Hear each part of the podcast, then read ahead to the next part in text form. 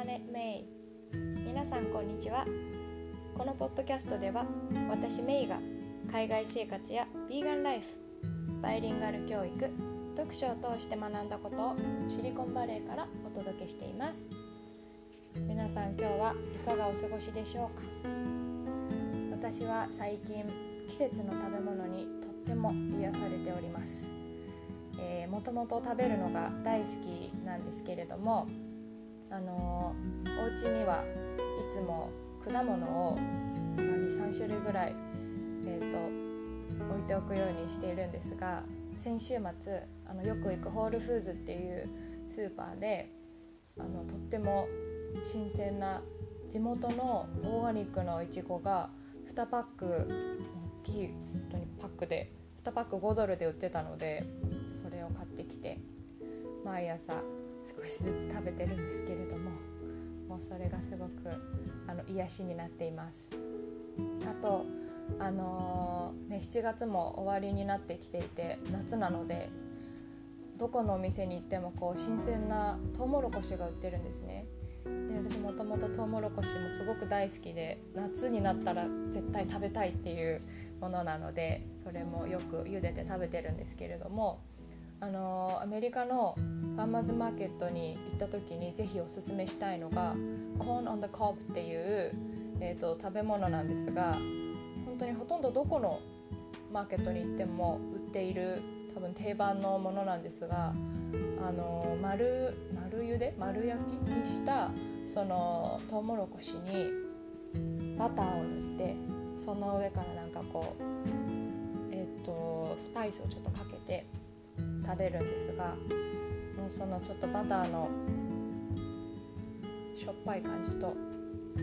トウモロコシの甘い味がこう混ざり合って本当に最高のバランスなので是非おすすめしたいなと思います。はいあのー、そうですねで今日はえーと、私の大好きな本について、えーと本を紹介したいと思います。あのもともと本を読むのが大好きなのでアメリカでもあの図書館によく通っていて、え近所の図書館だけじゃなくってあの州の図書館とあとカウンティっていうこの郡っていうんですか？の図書館とたくさんあるのでその2種類のカードを作ってあの近くにある 図書館にはほとんど行けるように借りられるようにしていたんですけれども、まあ、今ちょっとコロナで図書館もと、ね、あの空いてないので今は家で Kindle でひたすら読書している感じです。で1冊、まあ、あのシンガポールからも持ってきた本があるんですけれどもシンガポールでは、えーともちろんアメリカのように日本語の本も売ってるんですけれどもやっぱりすごく高くてなのであの同僚とよくこう読んだ本買った本もらった本をこうシェアして読んでたんですね。あとシンガポールには日本人会っていうその在住している日本人の人をこうサポートする大きい建物があってそこで年に2回ぐらいあの古本市が開かれるのでそこに行ってあのそこに行くとすごいたくさんの日本語の、ね、本が置いてあってそれもとってもリーズナブルな値段なのでそこでよくあの買ったりしました。はいでまあ、こっちにアメリカに引っ越してくる時にその持っていた本とかは、まあ、古本市の方に置いてきたりとかあと友達にあげたりっていう風にしてきたのでほとんどあの日本語の本が手元にないんですけれどもその中でももうこの本は絶対にあのどこかに置いてきたりできないと思って持ってきた本を紹介します。それは、えーと「アルケミスト」っていう本なんですけれども、まあ、あのとっても有名な本なので読んだことがある方もたくさんいらっしゃると思います。サブタイトルは「夢を旅した少年」でこれはブラジル人のパウロ・コエイリョさんっていう方が書かれた本ですこの方ももともとあの旅行が大好きな方で3年間の世界旅行に行っていらしたりとかっていう方なのでこのお話の中でもその旅する様子がとっても丁寧にあの情景が想像できるように書かれているなっていうふうに思っています。での「アルケミスト」のお話はあのサンチャゴっていう少年が主人公なんですけれども、まあ、そのサンチャゴがえーと、もともとは、えー、両親は農家なんですね。農家のお家の子でで、まあ、両親はその農家は結構不安定な、ね、天候で左右されたりもする仕事だから安定したあの牧師さんになってほしいっていうふうに思っているんですただサンチャゴ自身は同じ夢を2回見たことをきっかけにもっと広い世界を知りたい旅をしたいというふうに思うようになります。で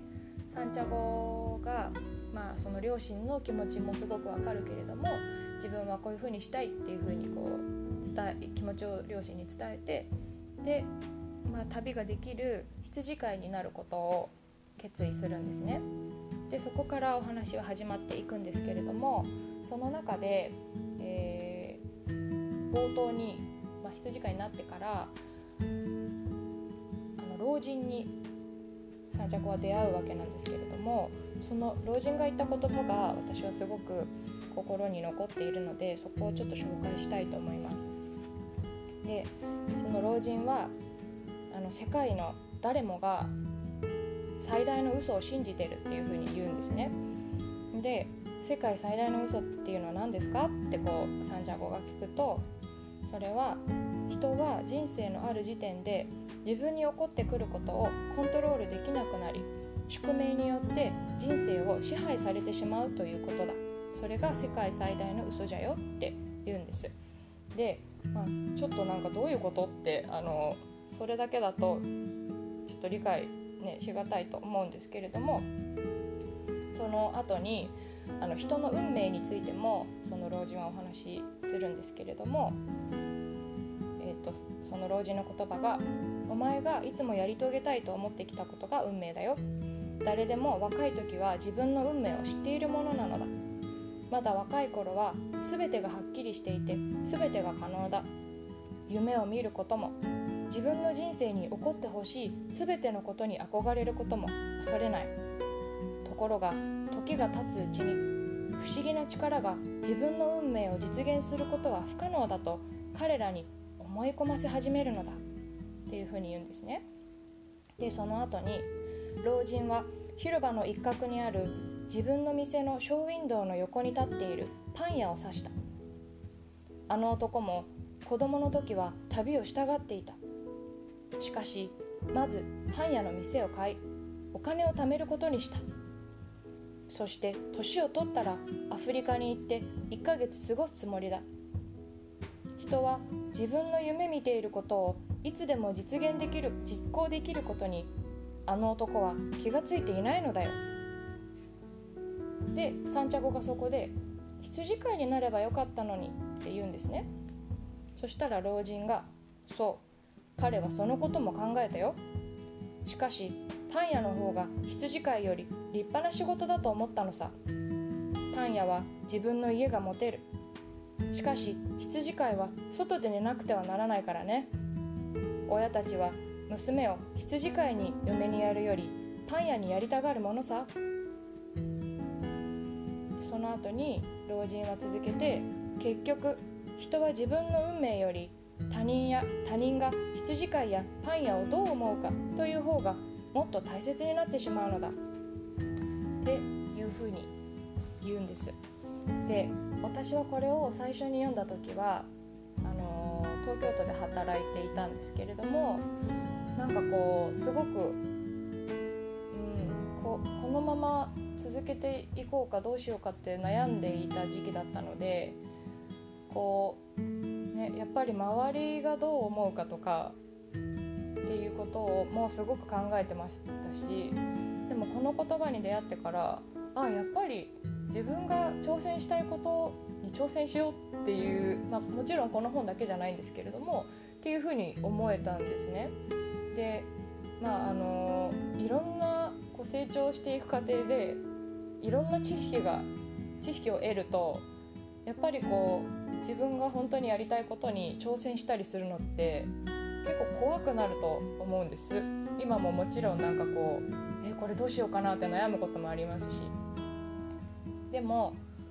まあ私はこれを読んであやっぱりその一回きりの人生だから自分が本当に挑戦したいことに挑戦しようって、まあ、その後安定していくかっていうのは分からないですしあのね、周りがどう思うかっていうのももちろん分からないですけれども自分がやっぱり、ね、生きたいように生きていこうっていうふうに、うん、決められました。で今ももちろんその道の途中なんですが、うん、やっぱりそういうふうに考えられてよかったなと思うので、うん、この本に出会えてよかったなっていうふうにすごく思っています。まあ、ただあのなて言うんですかね私は本当に運が良くてそういうふうに話をしたら両親も、ね、もちろん賛成というかこう納得してくれて頑張っておいでって言ってくれましたしあと何て言うんですかね、うん、なんかそういう状況じゃない方ももちろんいると思うんですけれども、まあ、でも、ね、自分のなりたい自分になっていけるようにもう本当にみんながなれるといいなっていうふうに思います。はい、では今日はこの辺で終わりにしようと思います。最後まで聞いてくださってどうもありがとうございました。では今日も素敵な一日をお過ごしください。See you next time!